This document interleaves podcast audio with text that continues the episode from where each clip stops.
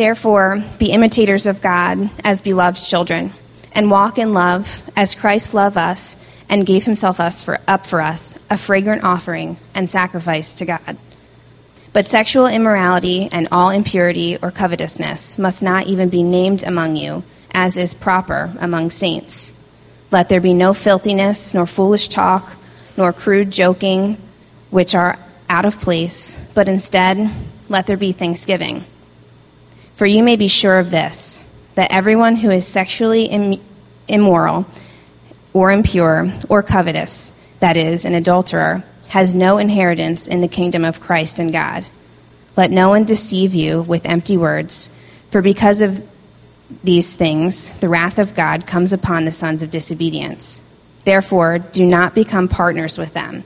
For at one time you were darkness, but now you are light in the Lord. Walk as children of light. For the fruit of light is found in all that is good and right and true. And try to discern what is pleasing to the Lord. Take no part in the unfruitful works of darkness, but instead expose them. For it is shameful even to speak of the things that they do in secret. But when anything is exposed by the light, it becomes visible. For anything that becomes visible is light. Therefore it says, Awake, O sleeper, and arise from the dead, and Christ will shine on you. Look carefully then how you walk, not as unwise, but as wise, making the best use of time, because the days are evil. Therefore, do not be foolish, but understand what the will of the Lord is. And do not get drunk with wine, for that is debauchery, but be filled with the Spirit, addressing one another in, with psalms and hymns and spiritual songs singing and making melody to the Lord with your heart, giving thanks always and for everything to God the Father in the name of our Lord Jesus Christ, submitting to one another out of reverence for Christ.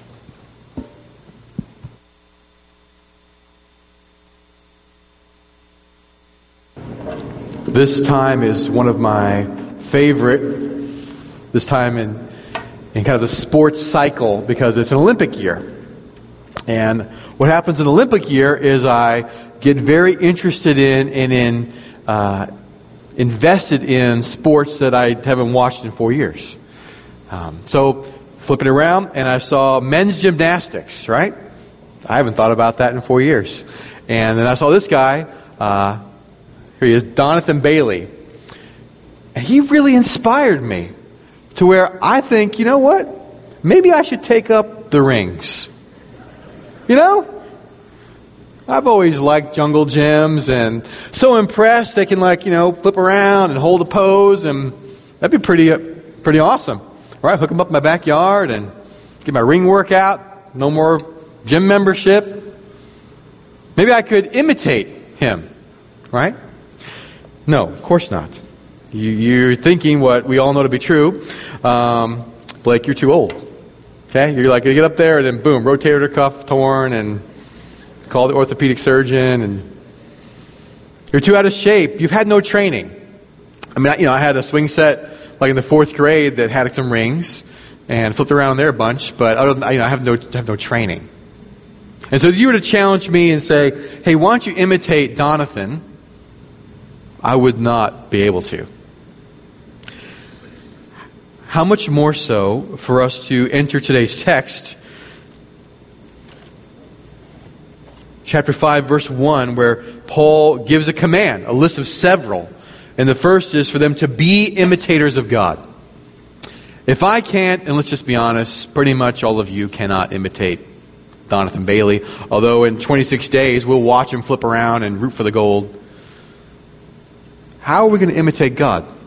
Who's not just one of his creatures, He's the creator. How might I imitate His holiness or His graciousness or His power? I who continually am, am confronted with how finite I am or His sovereignty or His wisdom. Well, the fact of the matter is, I won't be able to. So, but Paul has this command. He says, therefore, be imitators of God. So whenever you see a therefore in the New Testament especially, pretty often if we kind of back up and see what came right before this, is kind of the, see what it's there for, help us interpret So let's back up to chapter 4, the end. It says, uh, Let all bitterness and wrath and anger and clamor and slander be put away from you. Be kind to one another, tenderhearted, forgiving one another as God in Christ forgave you. So, the very least, imitating God means imitating His forgiveness, being a forgiver of one another. Remember, this is written to local church context, to be received in local church context, and that's how we're thinking about today. So, in this local body, at the very least, we imitate God. In this series, we become who we're supposed to be when we forgive one another. He says, Do this because you're beloved children. You've been adopted. We were to back up to the first week of the series. Uh, Paul makes the case listen, you were once his enemy, you were once against him, and not only has been peace been made, but he, he's brought you to be one of his children to receive an inheritance. So forgive one another because you're beloved children. You've been adopted. You've been changed by the Spirit. So, so as creatures, it's impossible to imitate God in every way. But he said, This is how I'm remaking you. See, see the first three chapters of Ephesians is, is Paul saying, this, this is what you are. These are the facts.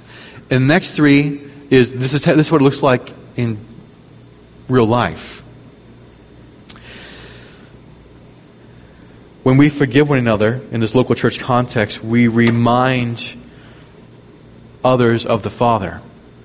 And in a, in a culture that more than ever needs to know what is the source of real peace, what is the source of real love, what is the source of real forgiveness, more than ever, there needs to be a witness from the local church of us forgiving each other. You see, I'm a sinner, and you're a sinner, and whenever we start orbiting each other's lives, we're likely to hurt each other. God says, when you forgive each other, that pleases me. Verse 2, it says, Walk in love as Christ loved us and gave himself up for us, a fragrant offering and sacrifice to God. So, whatever forgiving we would do that would imitate God, all of that has been a blood bought gift. So, whatever you would need to forgive me for, you know, it's, it's not going to cost you everything. In fact, it's cost Jesus everything. Because he's bled, you can forgive. But know that walking in love will always be costly, it'll always be sacrificial, but it's how Christians are to be known. That they in sacrificial, costly ways love one another. Not in convenient, easy, when it just, just happens to work out. No, they go out of their way to love each other. Paul says that when Christ sacrificed himself, this was a fragrant offering. No less so when you serve one another, forgive one another. This is pleasing to God.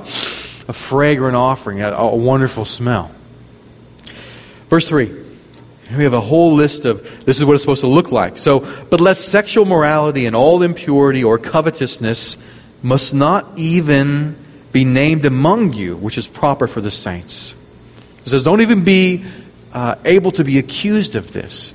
If someone to make an accusation or a rumor about you in one of these categories, people wouldn't even, that can't be true. That's, that's not who they are to be above accusation.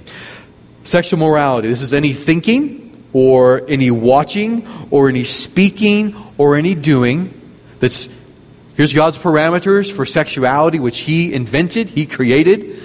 Anything outside those parameters, this is sexual morality. So God determines anything outside that. This is what sexual morality is. All impurity, excessive and rebellious living. So, God's parameters for how we should live, exceeding. So, taking something that's good and making it ultimate or rebellious. I'm going to I'm gonna call the shots. I'm going to I'm gonna move the line. I'm going to move the boundary. All covetousness. So, the covetousness, this is uh, uh, basically, I want. And this comes in a couple different forms. One is, one can be, I want what I don't have. So I want either what you've got or I want what I see.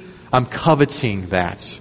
The, the opposite of that, which is kind of the same, is, is I have something, but I, I fear I'm going to lose it, so I, I covet. I want to keep it. And I, and I want that so badly, or I want to keep this so badly, that it's the thing I want most in life, at least at that moment. And anytime the thing I want most, the thing you want most, is not God, we become an idolater. We've taken something temporal and gave it the center of our affection, of our attention, of our devotion. And that's idolatry.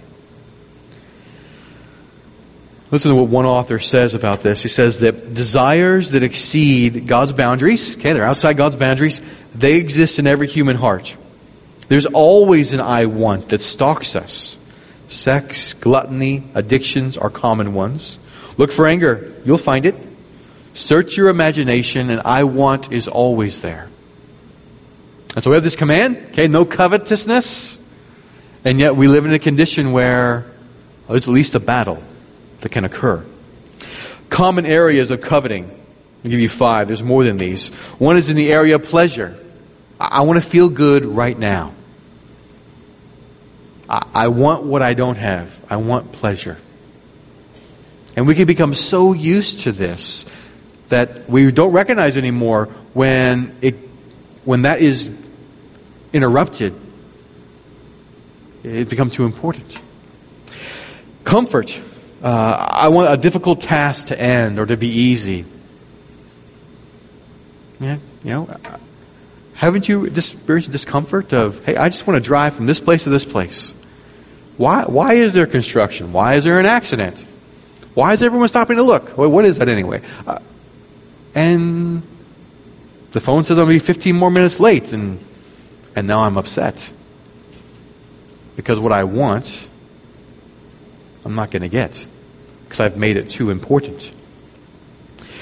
Acceptance. When, when, when I can, when you can take what someone else thinks about you, values you, and this becomes too important, then then I might or you might do things, or I might or you might not do things that would disrupt that acceptance. Or significance, that I'll sacrifice anything in order to kind of make my mark, to leave my name, to leave my stamp, to leave my impression. Or maybe power, that, that I must have my way on my time frame, and it must work out to my details. These, these are all common ways where I want is not just stalking us, but sometimes winning. Ed Welch speaks kind of a, a words of truth to this. He says, There's a beauty in saying no and using those dormant muscles of self control. And because it's the Spirit's power in you, you don't become a door ascetic, but you discover hints of contentment and satisfaction. These are marks of the Spirit. And with the Spirit's power, you have undeniable evidence that you belong to the Father. No mere mortal can persevere in a painful battle with renegade desires. When we fight against the I want, this is evidence of the work of the Spirit. When we don't, when we're not even aware of it, We'll a couple more verses. Paul will say, This is dangerous territory. Verse 4, he continues with his kind of parameters of what's in and outside of, of God's boundaries. Let there be no filthiness, nor foolish talk, nor crude joking, which are out of place. But instead, let there be thanksgiving. And so, this is kind of the first clear division of the world and those sanctified, those believers. The world interprets life with crudeness, with filth. Not so for the believer. They interpret life with thanksgiving. And when you blur those lines, Paul said that's, that's when you're living outside of the parameters. So much so that not only is this uh, improper, that uh, foolishness or, or crude joking. This is still under the, these things shouldn't even be named among you.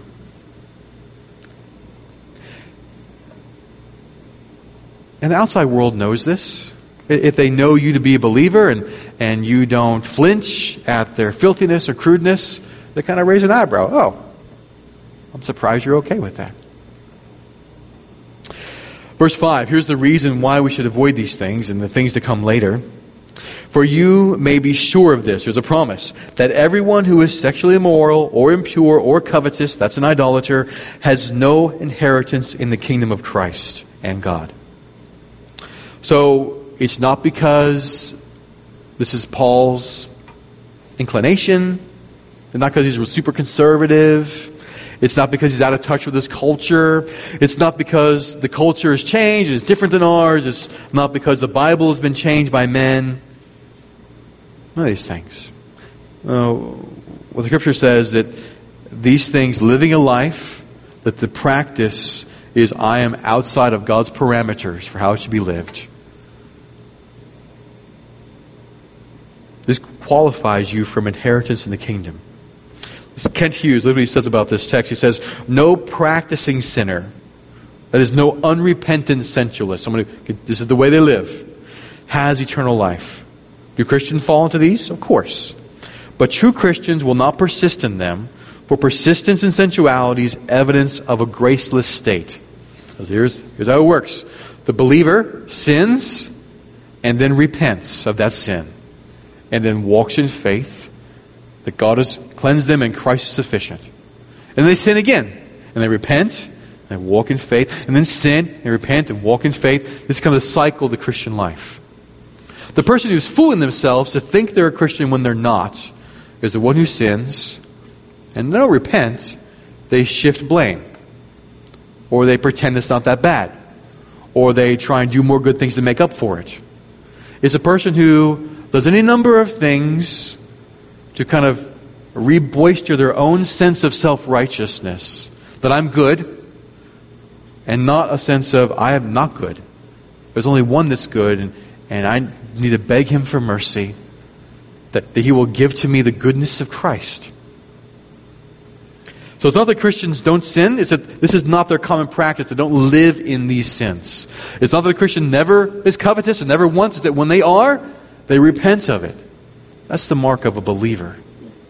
Those who do not repent, Paul says to the Ephesians, they're fooling themselves. Verse 6 Let no one deceive you with empty words, for because of these things, those three things, sexual morality, impurity, covetousness, the wrath of God comes upon the sons of disobedience. What would be these foolish, empty words? Things like, God's not going to punish anybody.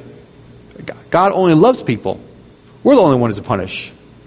Or maybe, uh, look, God understands you can't obey. He knows you're not perfect. Anything to kind of bypass that this is wrong enough, you have to repent. It's your body, it's your life. Hey, you make the parameters. Uh, God may have penciled in some lines, but you determine where those really should be. Or some would say, look, the Bible's not accurate. Whatever lines there are, you can forget them. Don't be fooled by those empty words. Don't be fooled by those. Don't, don't be sucked into those empty arguments that in the end will be shown to, to not just be wrong, to be deadly. Verse 7 says, Therefore, do not become partakers with them. With who? The sons of disobedience, the ones who are walking in a way outside of God's parameters. Don't, don't become partakers with them. Does that mean I shouldn't know them or work with them or play with them? No, it means don't live like them. Means be in the world, but not looking just like the world. It means looking distinct. Verse 8 Why? For at one time you were in darkness, but now you are light and in the Lord. So walk as children of the light. Why don't become partakers? Because you've been changed. That's not who you are anymore.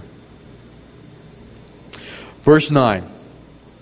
Paul says, For the fruit of light is found in all that is good and right and true. Okay. Well, our culture would tell us again and again and again that what's good and right and true is pretty much whatever is good and right and true for you.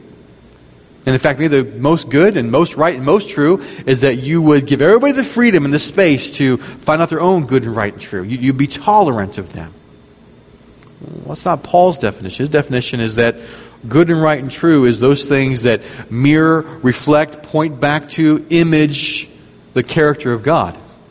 But that's the boundaries for good, right, and true. And anything outside of that is an impostor, is a liar, is empty. Verse 10 And try to discern what is pleasing to the Lord. Why? Colossians 1 gives us some helpful instruction here. Colossians 1, verse 10.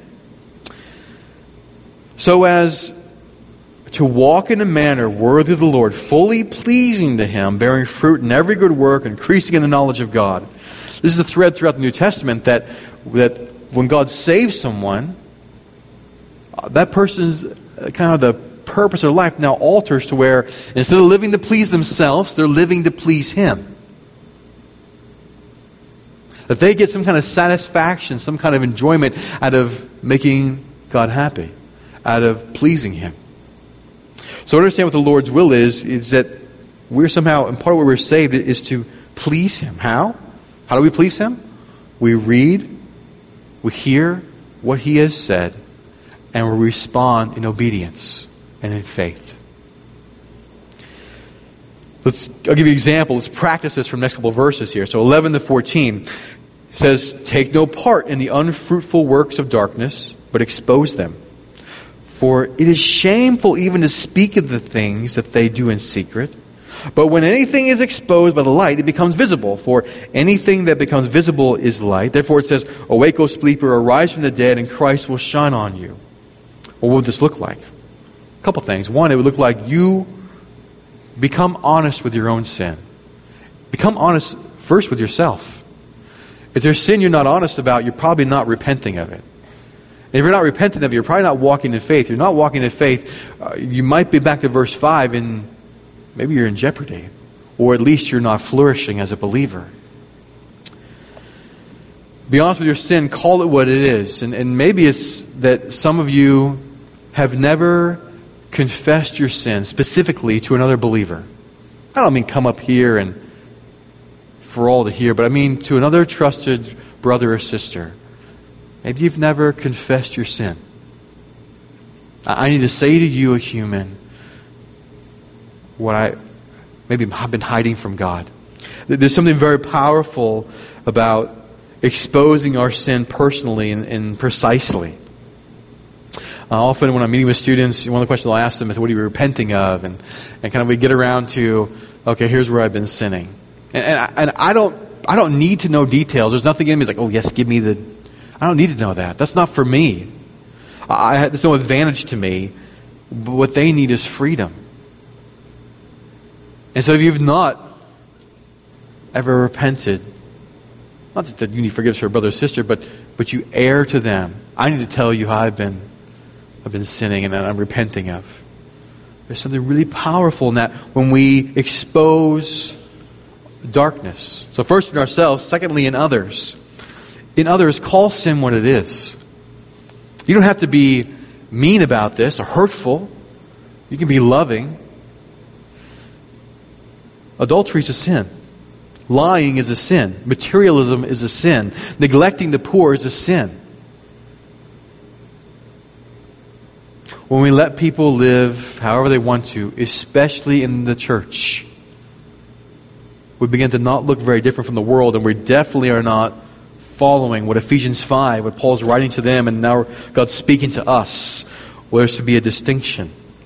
You don't have to be condemning. You don't have to be mean and hurtful. You have to be truthful.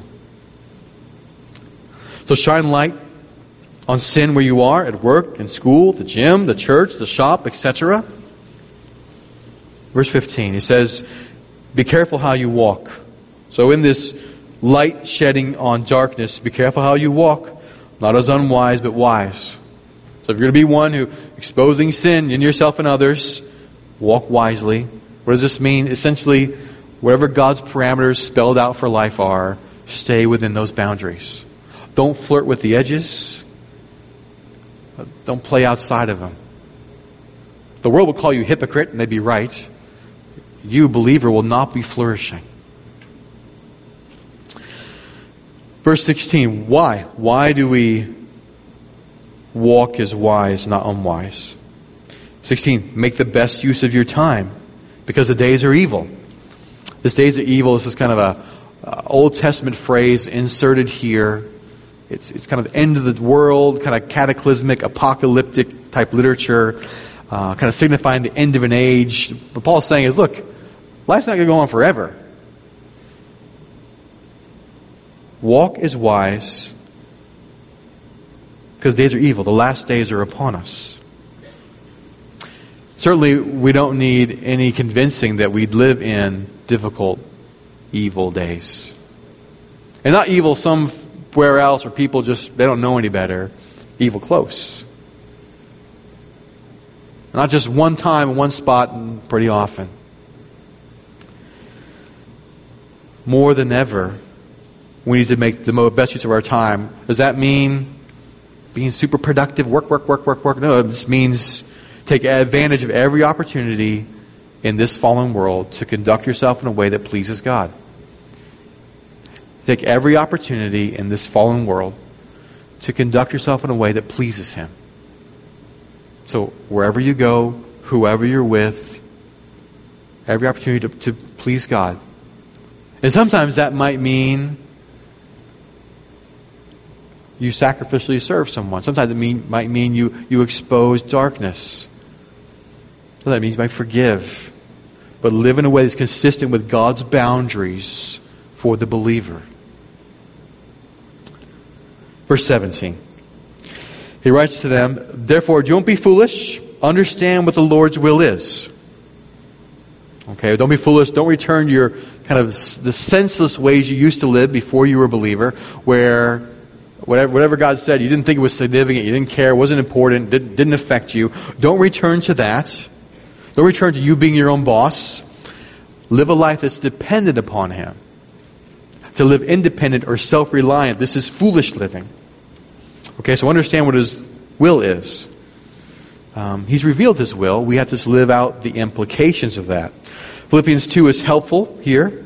Philippians 2, therefore, my beloved, as you have always obeyed, so now, not only in my presence, but much more in my absence, work out your salvation with fear and trembling. For it's God who works in you both to will and to work for his good pleasure. Well, Blake, that wasn't very helpful. It's consistent with the scripture. His will is not sometimes hyper micro focused. Okay? It's not just some kind of mental grasp generally. Uh, it's to be lived out in practical decisions. It's not the will just for God's will just for you and you alone. No, there's a, there's a will that includes all of us. It mainly is that He's forming people into the image of Christ. This is His will for you. This series is not something clever that Curtis cooked up. This is the message of the Scriptures that you have become who He has saved you and is remaking you to be. And that is to image more and more accurately Jesus. Implications. So here's, here's some ways we can kind of kind of veer off the path and and maybe look for God's will where, he, where, where it's not. Let me say it that way. So, for example, um, one might say, so let's say it's uh, early stages of family time, okay, new baby. Uh, well, should we bottle feed or should we breastfeed? Which is God's will? Well, God's will is you feed your baby. That's His will. The rest might be turned on your context. Well, let's get a little older. How about public school or Christian school or homeschool? Uh, again, God's will, He's been pretty clear about, is you teach your children. What about, um, should, I, should I join the Christian sports league or non Christian sports league? Well, God's will is that you would live worthy when you're participating in sports. In your context, your situation might determine which league you join. Sometimes we, we kind of try and narrow down to give me an answer, give me an answer, give me an answer. And the answer is listen, my answer is a little higher than that. My answer isn't always just so super specific. Sometimes we get trapped in, well, he's not telling me an answer. He's not giving anything because I'm looking where it's not. His will for you in all areas of life is to make you image Jesus. So all the things you are currently, are you, are you a child in a family? Are you a sibling? Are you a parent? Are you a spouse? Are you an employer? Are you an employee? Are you a citizen? Are, are you a homeowner? Are you a renter? All the other ways, you, are, are you a patron? Are, you affect the world. All these areas, He wants you to live worthy in all those contexts. Live within His boundaries. This is His overarching will that you would image Jesus in all of those. Verse 18, so Paul continues. It looks like this that you don't get drunk with wine, that's debauchery, but are filled with the Spirit. So, what's in view here is, is not really one drink. What's in view here is drunkenness. And drunkenness in their day, drunkenness in our day where someone, um, what our culture calls it, becomes under the influence. And that's actually a pretty accurate description because the Greek here, we could translate this not just filled, or we could translate it controlled. In, in Luke's gospel, when he says filled by the Spirit, filled by the Spirit, what he means is they're controlled by the Spirit. So for the believer, what's to mark them is that the overriding influence in their life is the Holy Spirit. The overriding what is this person under? What is driving them? How, what's the lens through which they're seeing life? What's um, manifesting and, and, and controlling their emotions? The Spirit is to mark the believer. That's why they're supposed to be distinct and different from the world. Speak, the verse 19. Uh, addressing one another in psalms and hymns and spiritual songs, singing and making melody to the Lord in your heart. Does this mean, let's think about Paul's context. So New Testament is forming. Um, you know, there's no like praise and worship music, so guitar hasn't been invented. Well, what could it be? Old Testament song. That's what it is, the Psalms. Does Paul just have in mind here we're just kind of quoting Psalms to one another? Um, at the very least, it means this. Remember, it's written to a church context. There's a corporate singing, a corporate kind of verbal, vocal, mutual encouraging one another that happens when people have this kind of singing instruction.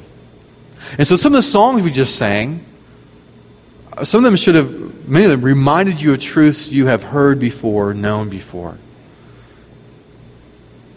Mean, some of them should have been helpful, be still my soul. Okay, I, I didn't say that to myself at all this week. I didn't say one time for myself, be still my soul, the Lord's on your side. It was helpful for me to be reminded of that, mutually encouraged in that. So, at the very least, what this means is it's hard to obey this verse if you're not in a, in a local church context. It's hard. Of all the many, many reasons why God has designed and made the local church, this is just one of the long list. Verse 20. He says, giving thanks always and for everything to God the Father in the name of our Lord Jesus. So now here's not a don't do this, here's a this is what should mark the believer, how they should be distinct. They should give thanks. How often? What's the frequency? Always.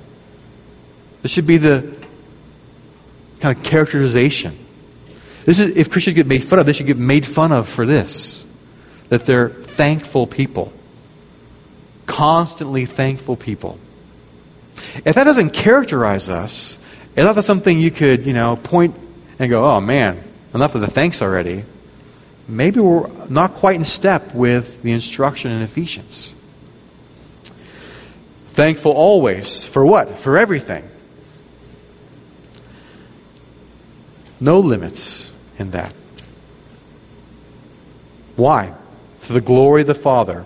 Everything there is for you to be grateful for, He's the ultimate source of. Everything that, if we were to pause and just kind of walk through and, and express gratitude for things we don't deserve, and there's quite a few. He's the ultimate source for that. Move on one little phrase. In the name of the Lord Jesus. Jesus is the one who mediates it. It's His blood. Everything you have, everything you enjoy, is a blood bought gift by Jesus from the Father through the Spirit. So we're to live under the control of the Spirit because of the blood of Christ to the glory of the Father. Verse 21. This kind of sums up what he's talking about here. He says, Oh, yeah, and submitting to one another out of reverence for Christ. We back up to verse 1, supposed to be this mutual forgiving. Down to verse 21, for submitting. If the original language, we could translate this um, arranging under. Some of you have had to make some um, presentations, like on Keynote or PowerPoint, and, and you can put some images on there. And if you can overlap a little bit, you can say, all right, which one gets to get to move to the front? Which one gets arrangement priority. This uh, submitting to one another is arranging under each other. So if I'm going to mutually submit, that means I need to arrange myself under God's ordained structure of the body. At the base, it means I need to pursue what, I, what some might call being inconvenienced for each other's good. It means whatever gifts I've been giving, they, they aren't meant for me to, to hoard and use for myself. Although they're, they're meant to be sacrificially poured out for the body. And so, whatever gifts I've been given, if there's opportunity, hey, would you like to? Oh, is that my area gifting? Yeah, I really can't say no to that. Humility is how this happens. This image this is a statue of Jesus washing the feet of a disciple. So here we have the Creator washing the feet of his creature. The king serving what should be a servant. Okay? Here we have uh, the ruler submitting himself to one of his subjects. Here we have the sin offering, washing the feet of one of those who's the reason he has to be slain. So this is a great example, right, for us. It's what submitting to one another is. Where I don't consider myself superior or better to you, in fact, if I humble myself, then it becomes easier for me to serve you. It becomes easier it appropriate for, for me to lovingly submit to my shepherds who, who, who have to watch out and care for my soul in this body. When I serve you, I consider you worthy of my time, worthy of my energy, worthy of resources. I, I don't insist that you wait upon me, I, I pursue waiting upon you. And this happens in many ways that we take for granted.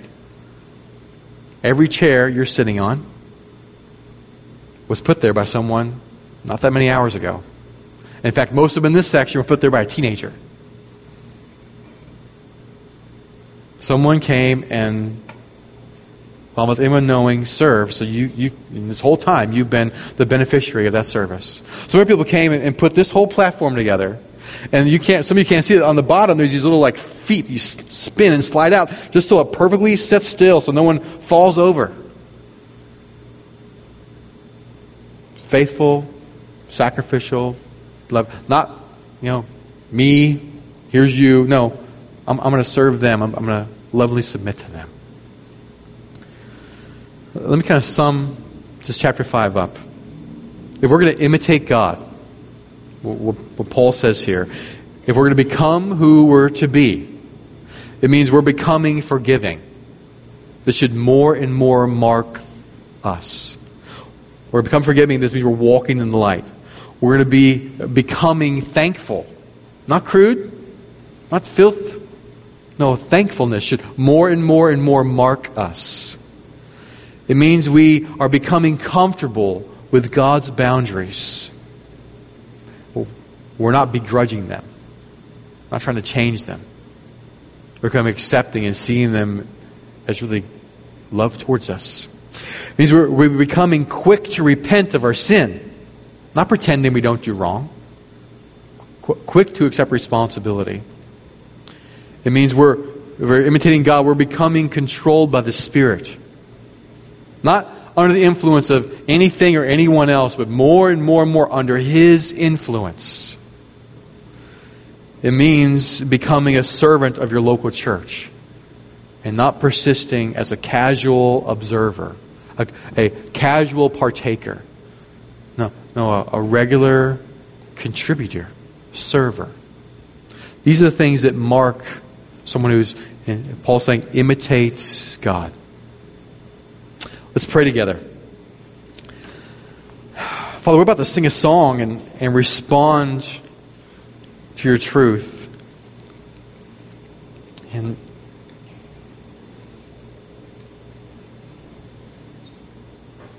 And I, feel what every pastor always feels when they preach.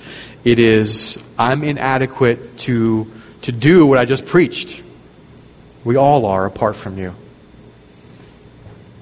So we, we depend so desperately upon you to change us, for us to uh, becoming what we're, we're saved to be. You need to do this, Lord. And yet, it seems in the Word this is what your desire is, this is what you're planning. We're not left to on our own, we're not left to chance.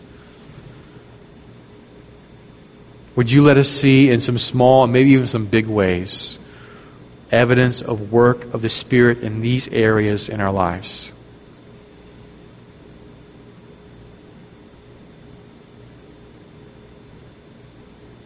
Father, the world more than ever needs a true, faithful witness of you, your power, your compassion. This happens as we image you more and more. So we submit ourselves and respond to you as we sing. Amen.